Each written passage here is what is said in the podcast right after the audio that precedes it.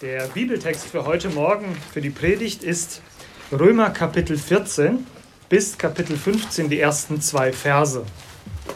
Wir hören auf das Wort Gottes. Auf den im Glauben Schwachen nehmt liebevolle Rücksicht, ohne über Gewissensfragen mit ihm zu streiten. Der eine glaubt, alles essen zu dürfen, während der Schwache nur Gemüse isst. Wer alles isst, verachte den nicht, der nicht alles isst. Und wer nicht alles isst, soll über den, der alles ist, nicht zu Gericht sitzen, denn Gott hat ihn als Angehörigen angenommen. Wer bist du, dass du dich zum Richter über den Knecht eines anderen machst? Er steht oder fällt seinem eigenen Herrn. Und zwar wird er stehen bleiben, denn sein Herr ist stark genug, ihn aufrecht zu halten. Mancher macht einen Unterschied zwischen den Tagen, während einem anderen alle Tage gleich gelten. Ein jeder möge nach seiner eigenen Denkweise eine feste Überzeugung haben.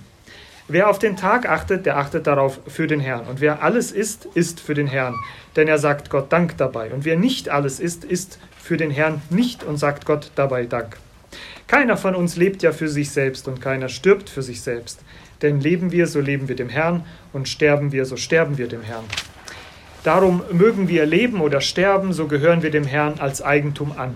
Dazu ist ja Christus gestorben und wieder lebendig geworden, um sowohl über Tote als auch über Lebende Herr zu sein. Du aber, wie kannst du dich zum Richter über deinen Bruder machen? Oder auch du, wie darfst du deinen Bruder verachten? Wir werden ja alle einmal vor den Richterstuhl Gottes treten müssen.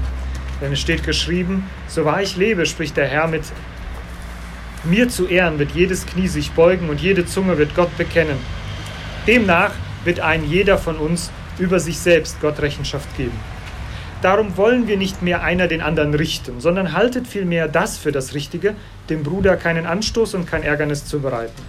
Ich weiß und bin dessen in Herrn Jesus gewiss, dass nichts an und für sich unrein ist. Jedoch wenn jemand etwas für unrein hält, so ist es für ihn tatsächlich unrein. Und wenn dein Bruder für dich, durch dich, um einer Speise willen in Betrübnis versetzt wird, so wandelst du nicht mehr nach dem Gebot der Liebe. Bringe durch dein Essen nicht den ins Verderben, für den Christus gestorben ist. Verschuldet es also nicht, dass euer Heilsgut der Verlästerung einheimfällt. Das Reich Gottes besteht ja nicht in Essen und Trinken, sondern in Gerechtigkeit und Frieden und Freude im Heiligen Geist. Denn da, wer darin Christus dient, der ist Gott wohlgefällig und vor den Menschen bewährt. Darum wollen wir auf das bedacht sein, was zum Frieden und zur gegenseitiger Erbauung dient. Zerstöre nicht um deiner Speise willen das Werk Gottes. Zwar ist alles rein um des Unheils, aber zum Unheil ist es für jemanden, der es mit inneren Bedenken genießt. Das ist es löblich, kein, es, da ist es löblich, kein Fleisch zu essen und keinen Wein zu trinken, überhaupt nichts zu tun, woran dein Bruder Anstoß nimmt. Du hast Glauben, habe ihn für dich selbst vor Gott. Wohl dem, der nicht mit sich selbst in, ins Gericht zu gehen braucht, bei dem, was er für recht hält. Wer dagegen ist, sowohl, obwohl er Bedenken hegt, der hat sich dadurch die Verurteilung zugezogen, weil er nicht aus Glauben gehandelt hat. Alles aber, was nicht aus Glauben geschieht, ist Sünde. Da wir Starken die Pflicht, die Schwachheiten der, Starken zu, der Schwachen zu tragen und nicht Gefallen an uns selbst haben. Nein, jeder von uns lebe dem Nächsten zum Gefallen, ihm zum Guten zu seiner Erbauung. Ich bete. Herr, dieser Text aus dem Römerbrief, den Paulus damals geschrieben hat, den wollen wir heute zusammen anschauen und wollen dich bitten, dass du selbst sprichst, dass du unsere Herzen an den Punkten bewegst, was für uns wichtig ist als Gemeinde und als Besucher. Und danke, dass du uns das aufmachen kannst, weil wir geöffnete Augen brauchen, die unser Herz auch öffnen für dein Wort. Amen. So, mit diesem neuen Mikro muss ich noch zurechtkommen.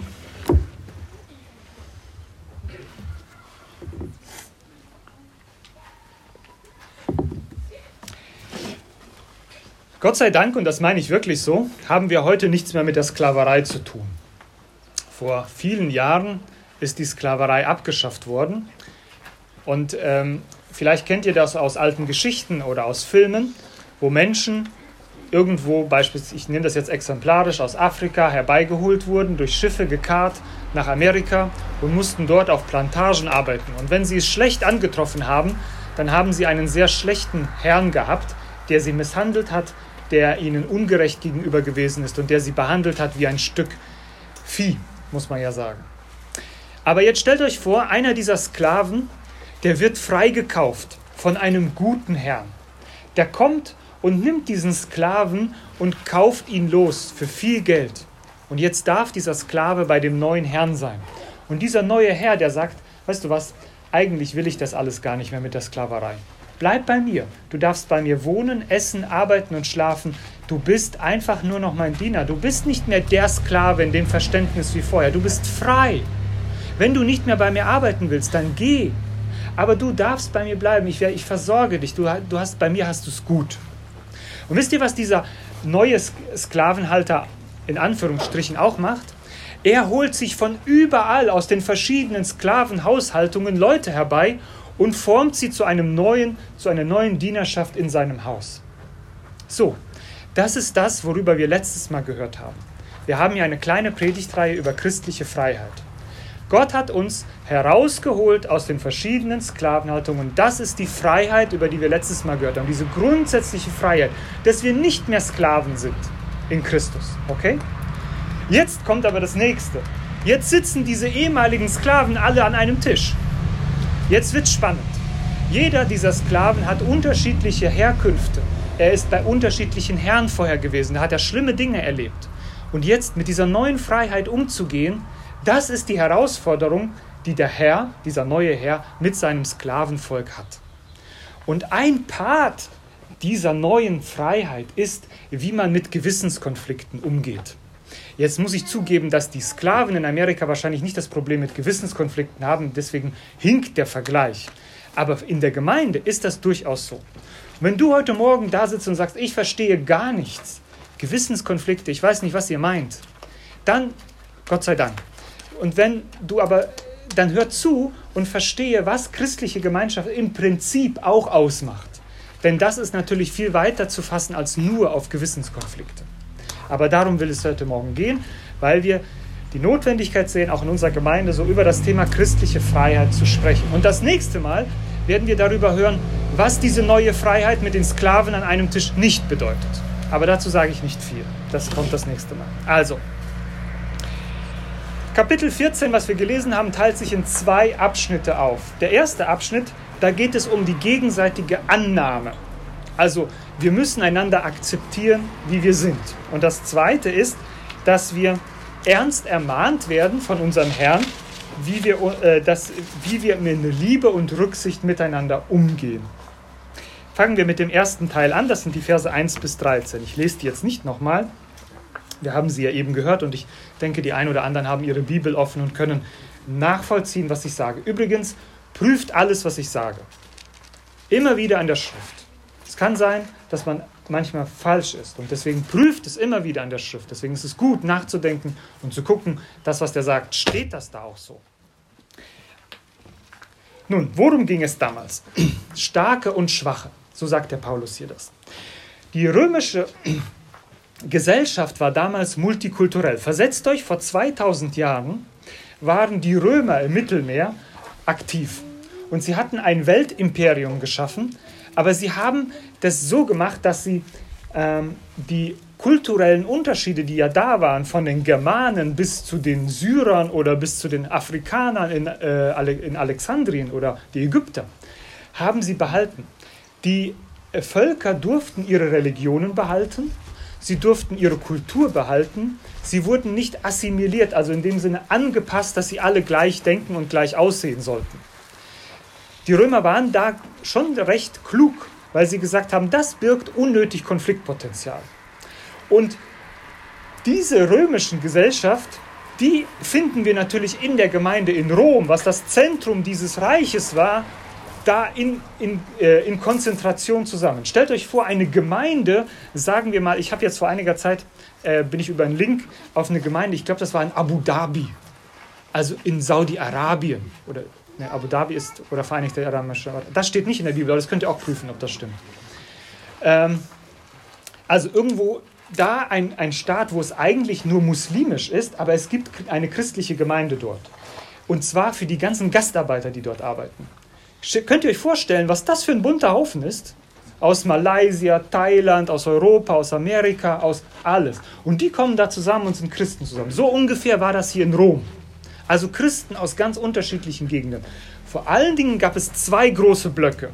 Es gab die Heidenchristen, also und die Judenchristen, die aus den Juden kamen, die christlich wurden, und die, die Heiden, ich sag mal so die Barbaren, so die da drumherum. So, und jetzt hatten sie ein besonderes Spannungsfeld miteinander, weil die Juden, die hatten natürlich schon eine jahrhundertelange Tradition, wie man den Glauben lebt an Gott. Und an Gott haben sie ja weiter geglaubt, außer dass Jesus jetzt dazu kam. Sie haben ja einen neuen Blick bekommen. Und die Heiden, die hatten gar keine Ahnung gehabt, wie man das macht. Für sie war vieles kein Problem, was für die Juden ein Problem war und so weiter. Und so kam es zu Konflikten. Und Paulus sagt, es gibt innerhalb dieser Gemeinde starke und sogenannte Schwache im Glauben. Nun, was sagt der Text hier? Er sagt, es gibt zwei Parteiungen. Paulus sagt, nennt das im Umgang mit dem Essen. Wir, wir kommen gleich darauf, was das bedeutet. Er sagt, einer glaubt, alles essen zu dürfen und der andere, der aber schwach ist, isst Gemüse. Oder Vers 5, dieser achtet einen Tag höher als den anderen, jener hält alle Tage gleich. Wo liegt nun jetzt der, die Schwäche oder die Stärke des Gläubigen?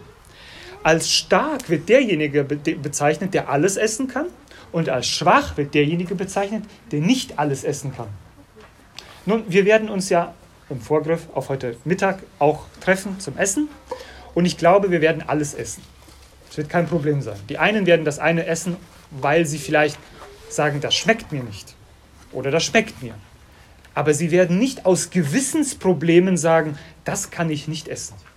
Aber damals gab es die Problematik. Wisst ihr warum? Gott hat ja den Juden gesagt, dass sie in besonderer Weise heilig, ein heiliges Volk sind und hat ihnen Speisegebote gegeben. Er hat ihnen zum Beispiel gesagt, sie dürfen kein Schweinefleisch essen. Oder sie dürfen auch nichts essen, was den Götzen geopfert war. Jetzt haben wir aber das Problem, dass in Rom nicht Jerusalem ist. Das heißt, die ganz, also wenn man dort in den Supermarkt gegangen ist, in Anführungsstrichen, da hat man kein koscheres Fleisch bekommen. Höchstens in einem jüdischen Supermarkt. Und koscher bedeutet, es gab Fleisch. Damals war die Kultur so, dass alles Fleisch grundsätzlich von dem Metzger schon, ich sag mal, das wurde geschlachtet und da wurde ein Spruch drüber gesprochen. Das war für die Götzen geweiht. Das war einfach Kultur, das haben alle gemacht. Ob derjenige an diesen Götzen oder an diesen Gott geglaubt hat oder nicht, das war völlig belanglos. Aber so war die Kultur damals. Und manche hatten gesagt, hey, das kann ich nicht essen. Das wurde ja Götzen geweiht. Und die anderen haben gesagt, das ist doch kein Problem. In Christus sind wir frei, können wir essen. Und schon gab es einen Konflikt in der Gemeinde. Und manche hatten andere Probleme mit den verschiedenen Tagen. Gerade die Juden hatten bestimmte Feiertage, die sie eingehalten haben, den Schabbat und sie hatten äh, hohe Feiertage, wo sie gesagt haben, da müssen wir fasten und da dürfen wir das nicht machen oder das nicht machen. Übrigens, die haben das nicht aus, aus, aus Willkür gemacht, sondern weil es aus Gottes Gesetz in ihnen war und es war in ihnen verankert. Ja? Und andere, die das überhaupt nicht kannten, diese Kultur, die haben gesagt, jeder Tag ist gleich. So, und schon hatten wir einen Konflikt. Und Paulus bezeichnet die eine Gruppe als schwach und die andere Gruppe als stark im Glauben. Das halten wir jetzt erstmal fest aus dem Text. Nun, was sagt er jetzt den Schwachen und den Starken? Schauen wir uns erst einmal an, was er zu den Starken sagt. Ich weiß nicht, in welche Gruppe ihr euch einkalkuliert, äh, also hört ihr jetzt zu oder wartet ihr, was noch kommt. Also, erstmal zu den Starken im Glauben. Die sagen, sagt Paulus zu ihnen, nehmt den Schwachen im Glauben an. Das ist die erste Aufforderung. Sie sollen sich innerhalb der Gemeinschaft nicht so weit abkapseln, sodass sie nur noch unter sich sind. Das heißt, sie sollen die Geschwister, die in einigen Fragen enger denken, nicht aus der Gemeinschaft ausschließen, sondern sie aufnehmen, sie integrieren und sie akzeptieren. Aber, sagt Paulus, nicht um über Gewissensfragen zu diskutieren. Ja, das kommt ja, ne? Das, das wäre ja so, wir Starken, wir tun uns zusammen und ja, ja, wir nehmen dich dazu, aber pass mal auf, jetzt er erklären wir dir mal so richtig, wo dein Problem ist. Dein Gewissen. Und Paul sagt, nein, nein, nein, nein, nein. Ich will keine Gemeinden von Leuten, die nur so denken und Leuten nur so denken. Ich will keine auseinander. Ich will, dass sie zusammen sind, aber sie sind zusammen nicht, um über Gewissensfragen zu streiten. Das sollte nicht ihr Ziel sein, warum ihr die Schwachen annehmt. Dann sagt Paulus, wer isst, also wer essen kann, der da kein schlechtes Gewissen hat, der soll den nicht verachten, der isst. Äh, ja, genau, der, äh, verachte den nicht, der nicht isst, der nicht essen kann. Die zweite Aufforderung gilt wieder den Starken. Zu denen sagt er, pass mal auf, wenn du siehst, dass der andere das ein Problem damit hat, ein Gewissensproblem hat, dann sollst du den nicht verachten. Du könntest in deinem Herzen eine Überheblichkeit verspüren und das sollst du nicht machen. Mit dieser Überheblichkeit verachtest du den anderen. Weil du meinst, deine Freiheit erlaubt es dir, aber seine Freiheit nicht. Da gibt es ein gutes Beispiel von Jesus, wie er in den, bei den, äh, ein Gleichnis erzählt von dem, könnt, kennt ihr den Pharisäer und den Zöllner, die zusammensitzen in einem Gottesdienst. Und der Pharisäer, der betet, ach Herr, danke dir, dass ich nicht so schlecht bin wie der andere. Wahrscheinlich hatte er äußerlich gesehen recht, aber innerlich stimmte gar nichts. Er hatte sich überhoben, er hatte verachtet den anderen. Ja. Das sagt Jesus, das soll nicht sein. Dann kommt aber noch eine dritte Aufforderung. Und jetzt, jetzt sind auch die, die, zu den Schwachen wird auch etwas gesagt. Wer nicht isst, wer nicht essen kann, der soll nicht den richten, der isst. Das, die Leute, die ein Problem, ein Gewissensproblem hatten, etwas nicht mitzumachen, stehen immer in der Gefahr, sehr richtend, sehr beurteilend über den anderen zu denken. Weil sie ja keine überzeugenden Argumente auf ihrer Seite hatten, blieb ihnen nur das Urteil. Und sie richteten in Worten und Gedanken die anderen, die in ihren Augen vielleicht weniger geistlich und weniger fromm sind. Auch diese Reaktion weist Paulus zurück. Diese Gemeinschaft von Starken und Schwachen war die Realität in der Gemeinde in Rom. Aber wisst ihr, was mir auffällt? Es ist die Ausgeglichenheit, mit der Paulus hier schreibt. Paulus empfiehlt nicht die Trennung der Gruppen, die wir manchmal vollziehen, weil wir nicht mehr miteinander auskommen, sondern er sagt, ich möchte, dass ihr euch in gegenseitiger Annahme und Liebe wertschätzt. Und die Gründe dafür sagt er auch. Er sagt, was sind die Gründe, warum wir uns gegenseitig annehmen sollen und nicht in lauter Einzel äh, uns zersplittern sollen? Denn Gott hat ihn angenommen, sagt er. Der erste Grund, warum die Starken die Schwachen nicht verachten und die Schwachen die Starken nicht richten sollen, ist ganz einfach. Gott hat den anderen angenommen, er hat dich angenommen, er hat den anderen auch angenommen. Wie kann ich jemanden so behandeln, wenn er genauso wie ich selbst von Gott angenommen ist? In seiner Schwäche oder in seiner vielleicht auch vermeintlichen Stärke hat Gott ihn angenommen und nicht verworfen. Gott nimmt unterschiedliche Menschen an. Sie sind nicht alle gleich. Das ist der Grund, den anderen nicht zu verachten. Und der zweite Grund, wer bist du, dass du einen fremden Knecht richtest? Er steht oder fällt seinem Herrn. Der andere, über den du nachdenkst, ist nicht dein Knecht. Denk daran. Er untersteht dir nicht. Du bist da, du hast nicht darüber zu urteilen, wie er denkt oder zu empfinden hat. Das ist nicht dein Kompetenzbereich. Darüber steht sein und auch mein Herr. Unser Herr steht da drüber. Und das nächste Argument ist, denn der Herr vermag ihn aufzurichten. Das sagt, wenn du sogar mit deinem Urteil recht hast, dass der andere zu schwach ist, vielleicht sogar sündigt oder zu oberflächlich ist. Es kann ja sein, dass du mit deinem Urteil recht hast dann pass auf, denn der Herr vermag ihn wieder aufzurichten. Dahinter steht die Annahme, die wir vertreten, dass wir sagen, Gott behütet seine Kinder. Gott passt auf sie auf, dass, dass er bewahrt sie, er bringt sie wieder auf den richtigen Weg. Und dann sagt er, keiner von uns lebt sich selbst oder stirbt sich selbst. Hier wird vorausgesetzt, dass wir Gläubige nicht für uns selbst leben. Oh, wir leben nicht für uns selbst, sagt Paulus. Das heißt, in erster Linie geht es nicht darum, wie ich denke, wie ich empfinde, sondern ich lebe für den Herrn und für den anderen. Es ist also eine grundsätzliche Einstellung. Wenn ich den Herrn, wenn, wenn der andere den Herrn ehrt und es ehrt den Herrn wirklich, dann halte ich mich zurück. Ich überprüfe, ob mein Verhalten, ob mein Herz meinen Herrn ehrt oder nicht. Und dann fasst er das alles zusammen mit den Worten, so wird also jeder für sich selbst Gott Rechenschaft geben. Versteht ihr, in diesen Angelegenheiten wird jeder für sich selbst Gott Rechenschaft geben für sein Verhalten, für sein Denken, für seine Gesinnung. Ich möchte, dass wir das jetzt verstehen, um was es geht. Ich habe euch am Anfang gesagt, es geht nicht um die grundsätzliche Freiheit, wie wir da denken, Es geht um einen speziellen Bereich innerhalb der neuen Freiheit, in der wir zusammenleben, und zwar um Gewissensfragen. Ich komme gleich noch dazu, dass wir das ein bisschen konkretisieren, wie das auch praktisch aussieht. Wie sollen wir das als Gemeinde jetzt praktisch verstehen, diesen ersten Teil? Das, also ich möchte euch zwei Punkte mitgeben. Erstens, die Gemeinde ist ein Ort mit unterschiedlichen Meinungen. Das ist ganz klar. Die Gemeinde ist nicht ein Ort, wo alle gleich denken. Mit Meinungen hier meine ich, dass es verschiedene Gewissensentscheidungen gibt, die biblisch nicht eindeutig festgelegt sind. Also es geht nicht um die grundsätzlichen Fragen über den Weg der Rettung und das Verständnis über Gott und den Menschen. An diesen Fragen kann Paulus an anderen Stellen sehr wohl sehr, sehr scharf werden. Also zurück zu dem Bild mit dem Sklavenhalter. Wenn einer am Tisch dieser Sklaven in Frage stellt, ob er wirklich frei ist, dann müssen die anderen Sklaven sowas von hart dem beibringen, dass der frei ist und was wirkliche Freiheit ist und dass er nicht wieder zurückläuft zu dem alten Herrn. Versteht ihr? Da dürfen sie ruhig ein bisschen härter mit dem sein. Aber wenn dieser eine Sklave am Tisch eine bestimmte Meinung hat zu dem Thema oder zu dem Thema, was vom Grundsatz her mit der Schrift erst einmal abzudecken ist, also nicht eindeutig geregelt ist, dann müssen wir einander in Liebe diese Meinungsverschiedenheit aushalten.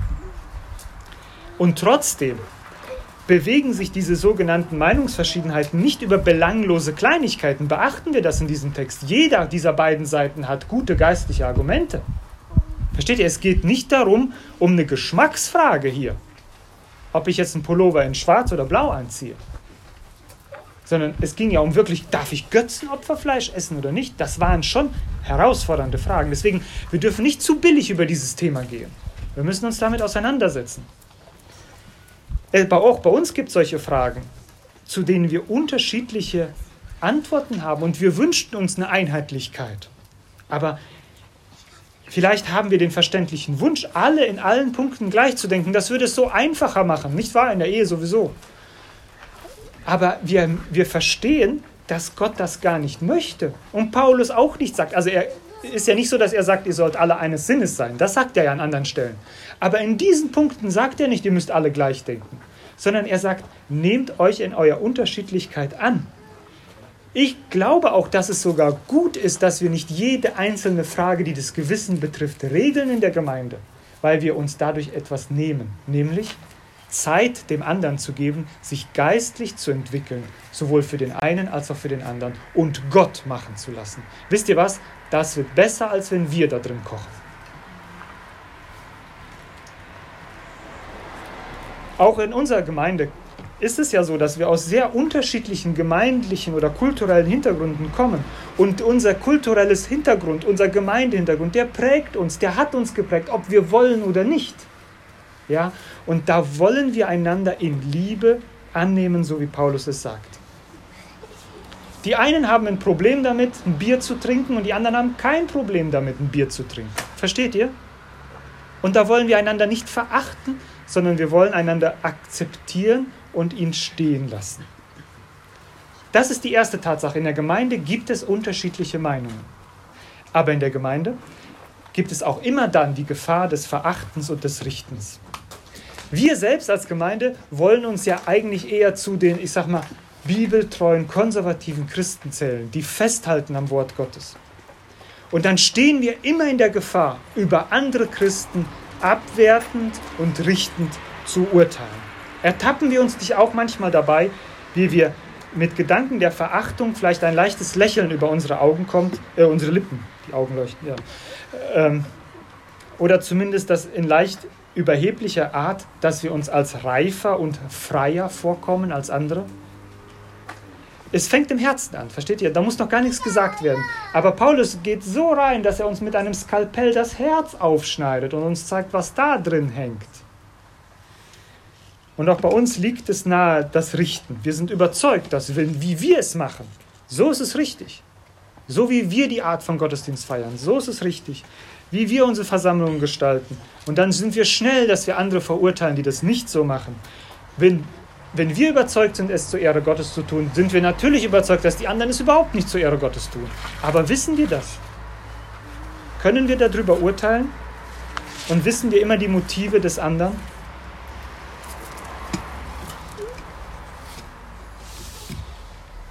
Mich fasziniert an dieser Stelle auch die Ausgeglichenheit in der Bibel.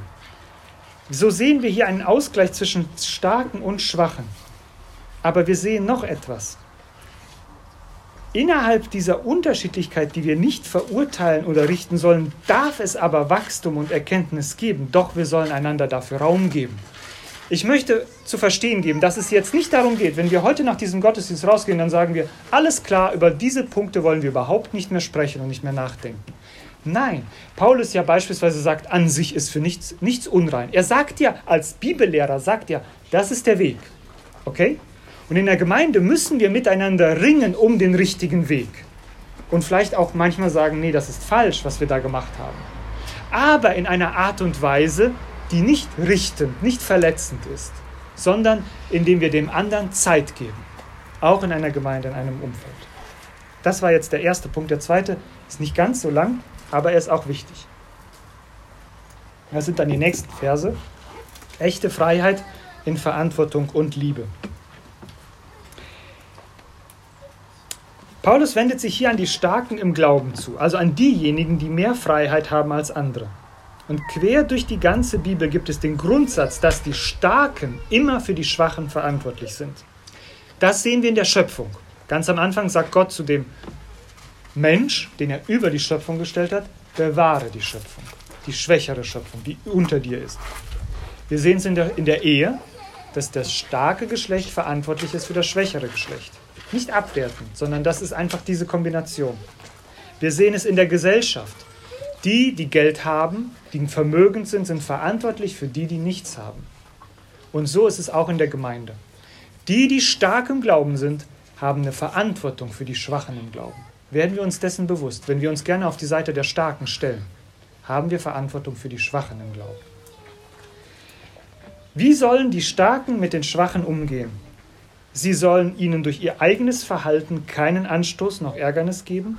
Sie sollen den anderen nicht betrüben. Sie sollen auf ihre Freiheit verzichten, um dem Bruder keinen Anstoß zu geben. Wie ist das zu verstehen? Wenn wir hier im Text bleiben, geht es ja ums Essen. Wenn also ein Schwacher sieht, wie ein Starker ohne Bedenken Fleisch zu sich nimmt, wobei er selbst große Probleme hat und es sogar als sündig ansieht, kann es innerlich sehr irritieren. Ich will das nochmal erklären. Ich habe den Eindruck, die Kinder müssten nochmal aufgeweckt werden. Also, passt auf, da ist jetzt in Rom, ähm, die haben sich auch zum Gottesdienst getroffen und nach dem Gottesdienst wollen die zusammen noch essen. Und, da hat, und jeder sollte vorher, die haben eine Gruppe, haben sich vorher geschrieben, jeder muss was mitbringen und dann bringen die ihr Essen mit und dann bringt da so ein Heide, also der jetzt Christ ist, bringt auch Schweinefleisch mit. Und dann setzen sie sich an seinen Tisch und fangen an zu essen und da sind Judenchristen, die haben echt ein Problem damit. Und plötzlich merken diese Christen, die jetzt an einem Tisch sitzen und dieses Stück Fle Schweinefleisch essen, merken plötzlich, uiuiui, was ist denn da los? Und statt jetzt zu sagen, hey, ist doch kein Problem, komm, nehmen Sie Rücksicht aufeinander und sagen, weißt du was, komm, wir machen das später oder wir machen es woanders oder wir lassen das jetzt. Wir versuchen das so zu machen, dass wir denen kein Anstoß sind. Das ist die Freiheit, die wir haben, einander so zu dienen. Denn Paulus sagt, wenn du dem anderen, indem er fällt, weil jetzt zum Beispiel ein Judenchrist, der jetzt aus dem Judentum kein ein Problem hätte, Schweinefleisch zu essen, der kommt jetzt und wird, ich sag mal, durch die Gruppendynamik dazu gezwungen, komm, iss mit. Ist doch kein Problem. Aber er hat ein schlechtes Gewissen die ganze Zeit. Versteht ihr? Und er sagt, ah, komm, okay, ich esse. Und er isst dieses Stück und hat so ein schlechtes Gewissen, geht nach Hause und hat eine ganze Woche ein Problem damit. Wisst ihr, was da passiert ist? Die Starken sind dem Schwachen ein Anstoß geworden. Das soll nicht sein. Denn Paulus benutzt harte Worte. Er sagt, willst du den Glauben des anderen zerstören? Es geht nicht um Geschmacksfragen hier. Es geht darum, den Glauben von dem anderen zu zerstören, ihn in eine Sünde zu bringen. Er sagt, wie Sünde? Ja, Moment, guck mal hier. Es ist tatsächlich so, dass, dass Paulus das sagt, wenn es für den einen eine Sünde ist, indem er ein schlechtes Gewissen hat und mit diesem schlechten Gewissen bleibt, dann soll er es lassen. Für den anderen kann es kein Problem sein. Wir, wir merken, dass es sowas in der Bibel gibt, in diesen Gewissensfragen. Das müssen wir akzeptieren. Und er sagt, dass wir die Verantwortung vor dem eigenen Gewissen haben. Also du und ich. Äh, wisst ihr, das Gewissen, das ist ja das, was Gott uns hineingegeben hat, als wir geboren wurden, um ein Unrechtsvermögen zu unterscheiden, also zu unterscheiden zwischen gut und schlecht. Jetzt wissen wir alle, dass unser Gewissen ja auch manchmal eine Problematik ist für sich und dem, äh, wir manchmal Dinge nicht mehr wahrnehmen, die wirklich sündig sind. Und trotzdem, wenn wir in einer Gemeinde sind, wenn wir errettet sind, wenn wir gläubig sind, vertrauen wir bitte Gott, dass er auch der Herr über die Gewissen des anderen ist. Und auch über mein Gewissen. Und er wird es verändern in seine Richtung. Und da müssen wir zusammenarbeiten, dass das ist. Nun, jetzt möchte ich zum Abschluss noch auf die praktischen Punkte für uns kommen als Gemeinde. Weil es lässt sich Folgendes erkennen.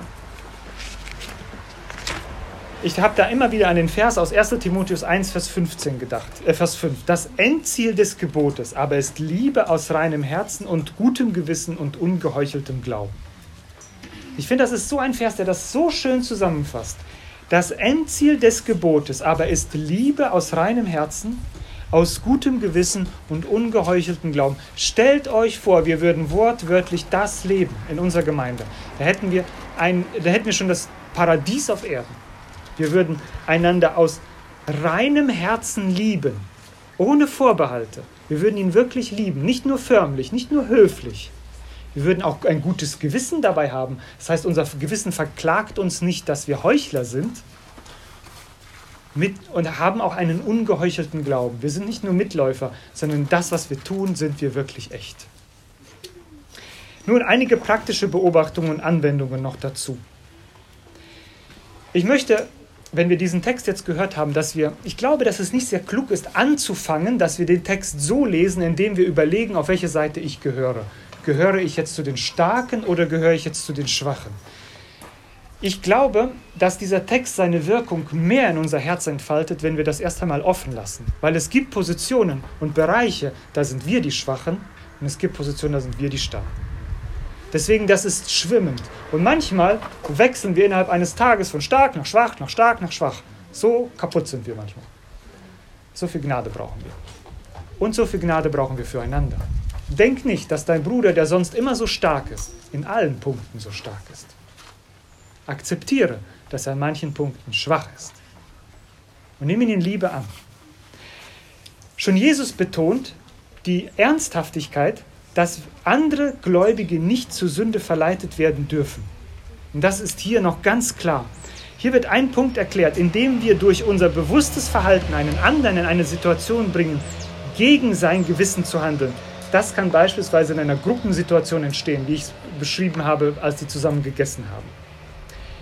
Noch etwas möchte ich sagen. Nicht alles, was als Anstoß bezeichnet wird, ist hier gemeint. Ich möchte es nochmal wiederholen. Es gibt geschmackliche Fragen. Die einen hätten gerne die Farbe an der Wand in der Gemeinde gelb, die anderen weiß. Das ist kein Gewissensproblem, Leute. Oder die einen finden ein BMW gut, die anderen ein Audi gut. Und wir können nicht in der Gemeinde sagen, also ich, du bist mir ein Anstoß, wenn du ein Audi fährst. Also da kann ich, dann stoß dich halt. Ja? Also darum geht es nicht. Es geht um wirkliche Gewissensprobleme, die etwas mit Sünde, mit Schuld zu tun haben, mit einem belasteten Gewissen. Es geht nicht darum, dass wir uns eigentlich einfach nur übereinander ärgern, weil wir bestimmte Dinge anders sagen würden oder so. Paulus betont auch nicht, dass die Schwachen von den Starken fordern sollen, dass sie ihnen kein Anstoß sind. Habt ihr verstanden? Also alle ihr Schwachen und ich. Du darfst nicht zu dem anderen gehen und sagen, hey, du darfst mir aber kein Anstoß sein. Sondern die Starken sollen erkennen, dass sie dem anderen kein Anstoß sind. Das ist die Herausforderung. Wisst ihr, was dazu gehört? Gemeinschaft. Wir müssen einander kennenlernen, wir müssen einander lieben lernen, damit wir wissen, wo der andere seine Probleme hat. Und zu diesem Zweck nicht, dass ich auch hoffentlich erkenne ich nichts, dann hätte ich ja schon wieder ein Problem, irgendwas zu machen, sondern nein, ich liebe den anderen, wie in einer Ehe. Ich, ich will wissen, wie der andere ist. Ich will wissen, wo ich ihm ein Problem sein könnte. Ja, da komme ich aus dem Problem ja nicht mehr raus. Äh, wir haben einen Herrn, der da drüber ist, der löst die Probleme. Versteht ihr? Er hat uns nicht in eine Gemeinde zusammengestellt, um uns anschließend zu sagen, und jetzt löst er die Probleme nicht. Er ist doch der Herr. Er hat uns zusammengestellt in unserer Unterschiedlichkeit. Glaubt ihr, dass er anschließend sagt, und jetzt erkläre ich das für alles für gescheitert? Jetzt schafft ihr das nicht. Er ist doch der Herr. Das dürfen wir nicht vergessen. Es geht nicht nur um menschliche Methodik miteinander, wie wir miteinander umgehen, sondern wir haben einen Herrn, der wirkt. Einen Heiligen Geist, der wirkt. Aber für diejenigen, die stark sind, sagt er nochmal ganz bewusst, stellt eure Freiheit nicht so protzig heraus. Indem es gibt diese Tendenzen, die kenne ich in meinem eigenen Herzen, wo ich weiß, dass ich ein, kein Problem mit bestimmten Dingen habe. Da kann ich. Ja, manchmal sind wir so furchtbar geschickt da drin, dem anderen das irgendwie unter die Nase zu reiben, dass er in dieser Sache doch irgendwie ein Problem hat, aber ich doch nicht. In dem Augenblick, wo du das machst, mit einem, mit einem Herzen, was den anderen beleidigen oder verletzen will und du, du denkst da gar nicht groß drüber nach, mach es nicht. Stell deine Freiheit nicht so heraus, wenn du weißt, dass der andere ein Problem damit hat. Sei nicht spitz in deinen Bemerkungen, wenn du weißt, dass es den anderen doch eigentlich verletzt. Sag nicht, ich möchte dem anderen helfen auf dem Weg zur Freiheit und dabei bist du so spitz, dass du eher wie eine Dampfwalze da drüber fährst. Sondern sei froh. Nochmal. In einer Gemeinde geht es natürlich darum, dass wir durch Predigt, durch Lehre einander helfen auf dem Weg der Freiheit. Versteht ihr? Paulus sagt ja, was der Weg ist. Es geht nicht darum, dass wir alle verharren in unserer Gesetzlichkeit oder in unserer falsch verstandenen Freiheit. Aber wie wir das miteinander machen, das ist entscheidend. Das ist der Text hier. Ich wiederhole es nochmal. Ah ne, das habe ich schon. Das wäre das dritte Mal. Doch das, ja. Also, ich möchte zusammenfassen. Die christliche Freiheit ist ein so hohes Gut, welches Jesus für uns am Kreuz erkauft hat. Also er hat dich von den Sklavenhalter, der so schlecht war, hat er dich freigekauft. Er hat dich rausgeholt und hat dich bei diesem neuen Herrn eingesetzt. Er ist so gut, dieser neue Herr. Und diese Freiheit, die wollen wir um keinen Preis der Welt mehr aufgeben. Wir werden nie wieder zurückgehen. Aber in dieser neuen Freiheit lernen wir auch, wie wir miteinander mit dieser neuen Freiheit umgehen und uns einander nicht ärgern, nicht stoßen, sondern zum Segen und zur echter Bruderliebe und Geschwisterliebe werden. Amen.